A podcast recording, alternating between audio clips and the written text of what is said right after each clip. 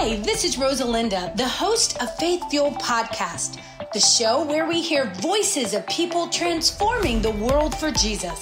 Pastors, leaders, entrepreneurs, and world changers. So sit down, relax, or keep it driving. It's time to get some wholehearted, wide open, and yes, sometimes side splitting encouragement and direction for your life. So get ready to get fired up. I got to tell you, I've learned so much from my mother.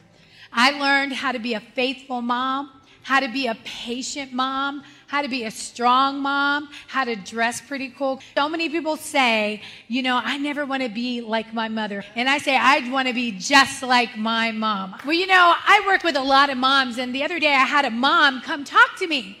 And she said, Look, I don't know what to do. She said, My kid is driving me absolutely nuts. And she said, He's just been disobedient, and he had the nerve to ask me to buy him one more thing. And so she meets with her son, and little Johnny, he's like, Mom, you know what I want more than anything is a new bike. And she said, A new bike? You got to be out your mind. She said, You have been in the principal's office. You've been disobedient. I've been telling you to pick up the clothes on your floor. Look, this is between you and God. You need to go to your room, spend some time, and talk to your heavenly father. So Johnny did just that, and he ran right up to his room, and he got a piece of paper out, began to write his heavenly father a letter. He said, Dear God, you know how good I am, and what I want more than anything is a brand new bike. Well, he read that letter, and oh my God, God knows everything. He ripped it up, threw it into the trash can. He pulled out another letter. He said, God, work with me. Work with me, God. I am surrendering to you, God. But what I want more than anything is a brand new bike. Well, he began to read it back to himself. He didn't like that letter either, and he knew God wasn't going to like it. So he tore it up, rolled it up, threw it in the trash can. He runs out of his room, down the stairs, down the street, and lo and behold was a church. And the doors were wide open. And little Johnny went all the way down to the altar. I could just imagine that mother, hers, she's probably saying, Jesus, he's finally going to come after you. But he gets down on his knees, and what does he see? Right there in front of his eyes, a statue of Mother Mary. And so he looked to the right and looked to the left. He didn't see anybody, so he grabs a statue, throws it in his book bag, runs out of the church, down the street, up the steps to his house, and writes God one more letter. He said, I got your mama. And if you ever want to see her again, you better get me a bike. Kids are hilarious and they will try us. And I love being a mom. There's been so many great phases of being a mom you know, uh, when they were little and they let you dress them and you get to kneel down beside their bed. And I used to read stories and they would want to see the same video over and over and over again. I remember when they were little and Alana learned how to put the VHS tape, y'all don't even know what that is anymore, into the machine and she'd watch the same Barney video every day. And you know what? It didn't bother me one bit as a mom. And you get to lead them to Jesus you get all these great phases as a mom. I remember going to all their sports games, and I said it before, I was that crazy mom. I would run up and down the side of the basketball and yell all the way down. And finally, when she went to the local high school, the coach made all these moms sign a contract that we would stay sitting in our seat. But you know, what's a game without a mom yelling for their kids? And so, you know, I remember their proms. I remember injuries. I remember when only mom could fix it. It hurts. We never go, Daddy, it hurts. Mommy, it hurts. And so these are awesome moments that I got to have with my children. You know, speaking about dressing, I remember when they got to the point where they wanted to buy their own clothes, not, not with their money, with your money, but they wanted to pick it out. And I would say, don't do it. Don't do it. One day, one day you're going to look back at this picture and you're going to go, Mom, why did you let me wear this? But you know, when they get to be teenagers, they know everything. That's right. But look, each one of those moments was a gift that I treasured. It was absolutely priceless. It still is. You know, the hardest part is when they all grow up and they begin their own life. And then you ask yourself as a woman, what am I going to do? I spent my whole life invested in my children. And in the world, there's a saying, and the saying that the world says is that you can't have your cake and eat it too. But have you ever thought what that really means? What does that saying really mean? Well, when the world says you can't have your cake and eat it too, what they're trying to say is this there's two options and that somebody wants, and, but they can't have both because the options conflict with each other. It's like you want steak, but you got a hot dog budget. You want the blessings of God, but you don't want a tithe. Come on, somebody. Right? And so you want the windows of heaven to open up, but you don't want to be consistent as a giver to the Lord.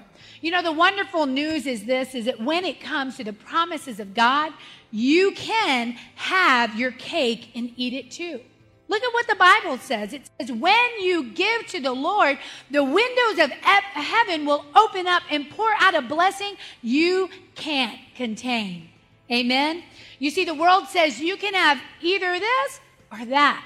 But God says you can have this and this and this and this when you serve and honor Him. Amen. John 10 10 reminds us, it says that the thief comes to kill, steal, and destroy. But then Jesus has come to give us life and life more abundantly. When the enemy tries to come against your family and your children, and you start believing the negativity and you start believing what's happening right there, you need to declare the word of God, amen, and say, Oh, you're not coming up in this house because my God came to give us life, amen, and life more abundantly.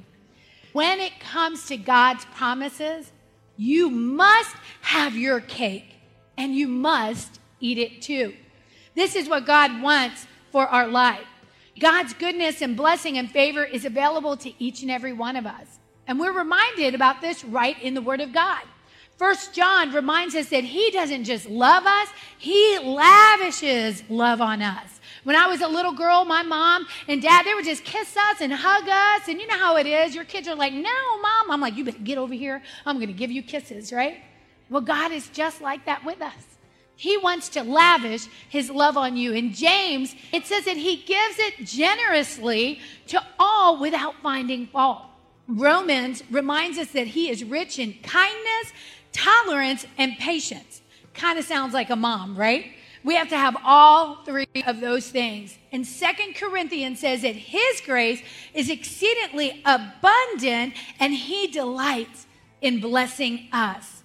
And I love what 1 Timothy 1:14 says is the grace of our Lord was poured out on me abundantly along with faith and love that are in Christ Jesus. Do you know that God loves you so much he didn't spare anything for you? In fact, he gave his son to die on the cross. It is a father and mother's blessing to bless their children.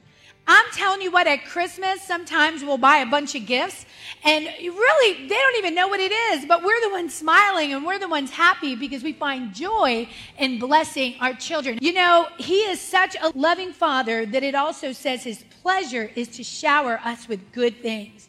Many people inaccurately believe that because we serve God, there's no more fun. Because I'm a Christian, I can't have any cake. But see, that's incorrect. That's the way the world thinks about Christianity. My husband had a mortgage company, and so we were always going to the Office Max down the street. And every week we'd go in there and make copies. And there was a young man who was studying to be a pilot, but he worked there part time. Well, every week we would invite him to church. And one day, Carlos and I, we gave each other a little high five. We said, We're finally going to get this kid to church.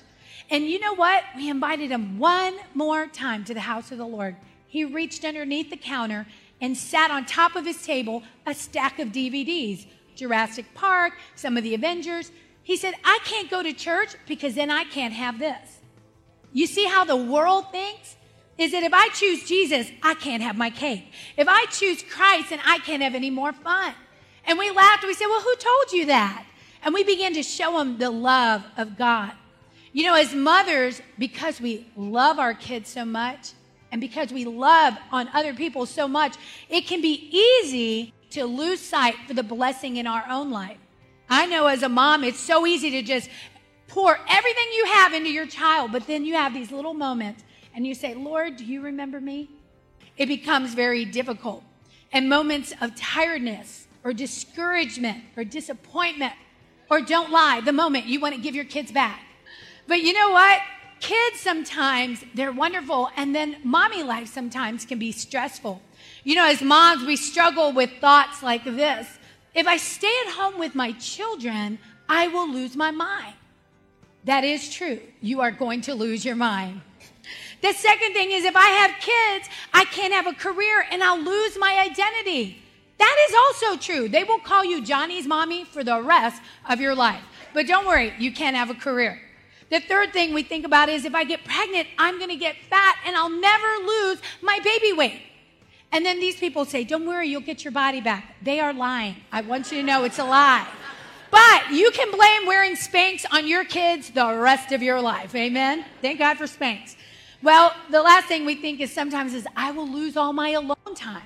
That is also true. You will go to the bathroom and your child will sit on a seat and stare straight at you for the first few years of your life. So look, there's a lot of commitment as a mom. And when we say yes to others, mom, make sure that we're not always saying no to ourselves. God has a reward for those that are faithful and who endure the good fight and who wait through the process. Sometimes there is a process.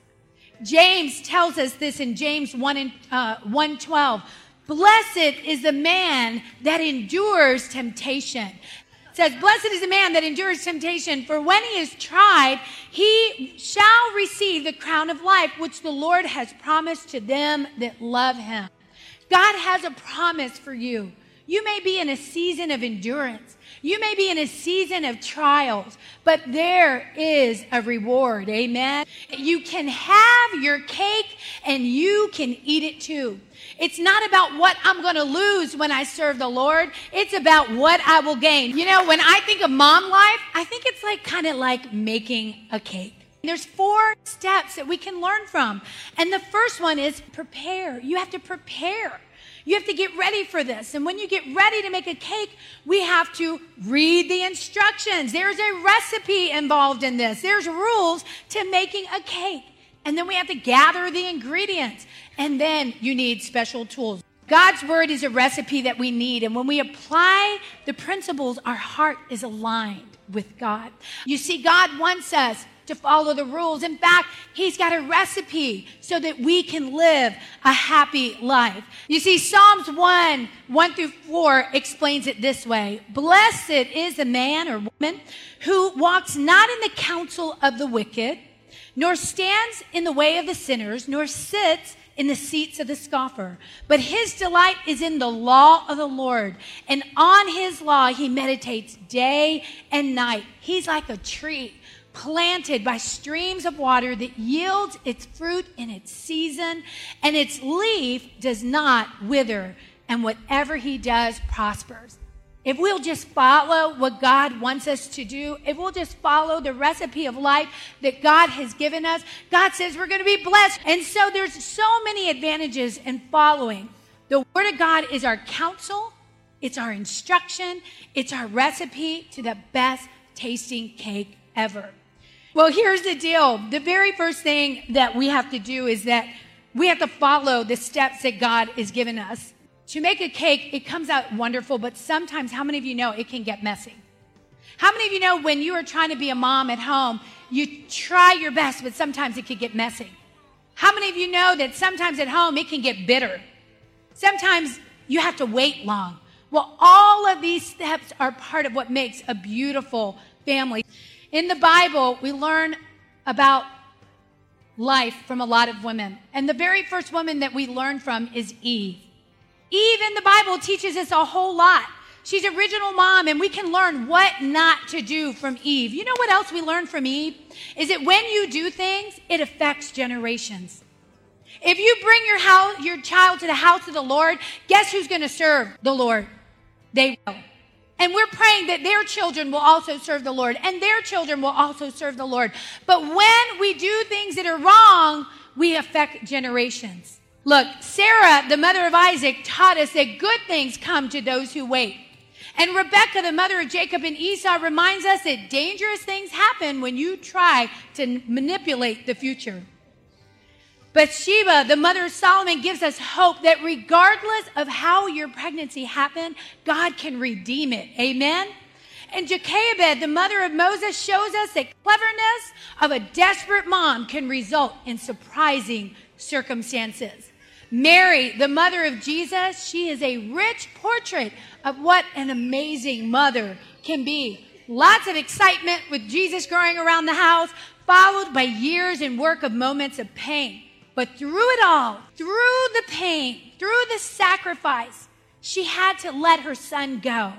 And because she did, he became the savior of the world. When we make a cake, we've got to turn up the heat.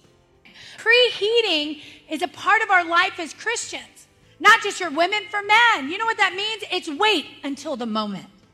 And sometimes we don't like to wait until God's ready to do something in our life. And so here's the thing for a woman, for a man, for whoever you are today, you want that cake, but sometimes we don't want to wait. But what is that cake this morning? What is that moment? Maybe it's watching your kids take their first steps. Maybe it's watching them grow up or play a basketball game. Maybe it's seeing them finally get married. Maybe it's watching them get out of the house and pay their own bills. Come on. You know, for you, it also might be what does it mean for me as a mom now? My kids are gone. I'm ready to go to the mission field. I'm ready to be successful. I'm ready to start a company. I'm ready to do whatever it is. God has a cake moment for you, women, beyond your children. I want to let you know. You have a purpose. Amen. And I want to ask you this How do you handle it in your lives when things get hot? Because it will get hot in your life, it will be uncomfortable, it will be challenging. It's that hurry up and wait season. And the Bible teaches us that not only does living a life pleasing to God require sacrifice, but it will come with reward. What does hot look like to you? When it's uncomfortable and you can't get too close, and people in your workplace come against you and family come against you. And maybe there's some friction in the home with you and your wife, or maybe your children have rejected you. What does hot look like to you? But if we want to see the recipe come through, if we want to see the final product, that means that we have to stay patient and we have to sacrifice because there will be a reward. Amen? You know, when the heat gets turned up in our life, we can turn to the Bible and learn from women who not only survived, but thrived when things got out of hand. There's a woman in the Bible that we can learn about today. Her name was Jochebed. This is Moses' mom. You hear all about Moses, but what do we know about the mom? Well, she was brave and faithful, and she was a mom who survived the heat. This is what's happening. In the Bible, Hebrews tells us that the Pharaoh sent out this decree that all of the male kids would be killed. You know, if you grew up in church, you're like me. You see the cute little pictures and you see the little mom weaving a basket and she's smiling and she's putting her baby in the basket and letting it go. But how many of you know that's not what it looked like? Can you imagine growing up in that time and you're hearing the cries of mothers and the cries of children being murdered all over your city? And here is this mom. She's so brave, but her faith is in God. And she decides that she is not going to be afraid of the king's commandment. So she makes this basket and she tries to hold on to her son as long as she can. But she began to put her trust in God. I can only imagine what that may have looked like. It was probably treacherous and emotional. But she hid him for three months, and when she couldn't do it no more, she let him go. Sometimes in life, when it gets hot, you might cry, but if we'll just put our trust in God, we know He'll see us through. But here's the deal is that sometimes for moms, it's a season to let them go. That doesn't mean that we separate from our heart, from our children, but we have to let God take control of our children's lives. Amen? You know, God wants you to know that He's got this. You are a mom, not a God. See, we have to trust in our Heavenly Father that He's going to work it out. You know, God is so good, and He is such a caring God that He is worthy of our trust and obedience. Can you imagine? You tell your kids your whole life, trust me, trust me, it's okay, mommy knows best. I've got, if you would just listen, I promise you won't get hurt. And here's God going, hey, you. And he's looking down at us as adults and he's going, if you would just listen, If you would just follow my recipe, if you would just be patient.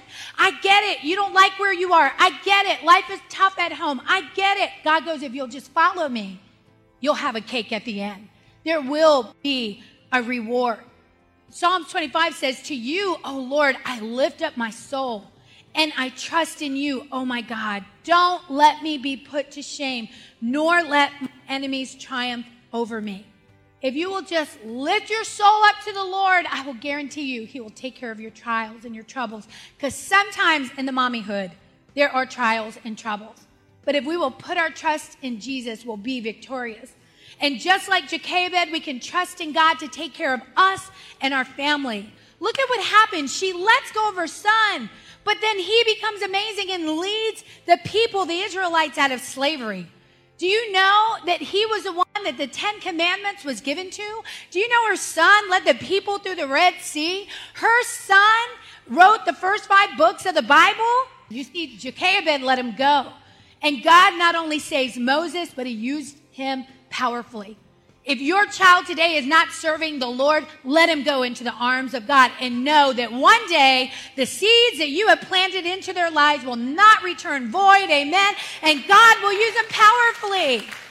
Don't you dare give up on your kids. Look, letting our children go may not be in our plans as moms. Mark 10 16 reminds us that Christ took the children up in his arms and laid his hands on them and he blessed them.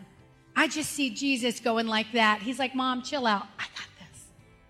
He's, I got this. Dads, chill out. I got this.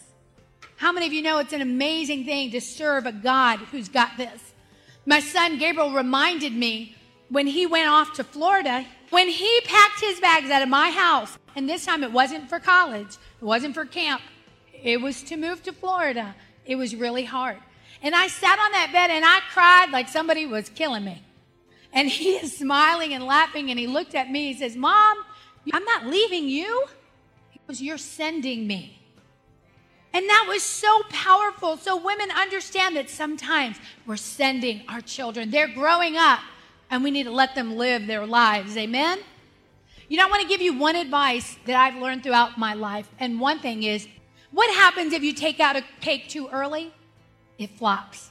And sometimes God's saying, do it this way. And we're saying, but Lord, I know a shortcut. You know, we want to take it out too early. We don't want to wait because it's taken too long. Lord, it's been two years. You gave me a word, and why don't I hear it? Why isn't it happening? I'm leaving this church because you ain't doing anything here. I'm going to another church. I'm doing this. I'm doing that. I'm skipping to a new job because this isn't where I want to be. And we end up manipulating the recipe that God has for us. And I want to talk to the women just for a minute. If you believe in Christ, that makes you a Christian mama.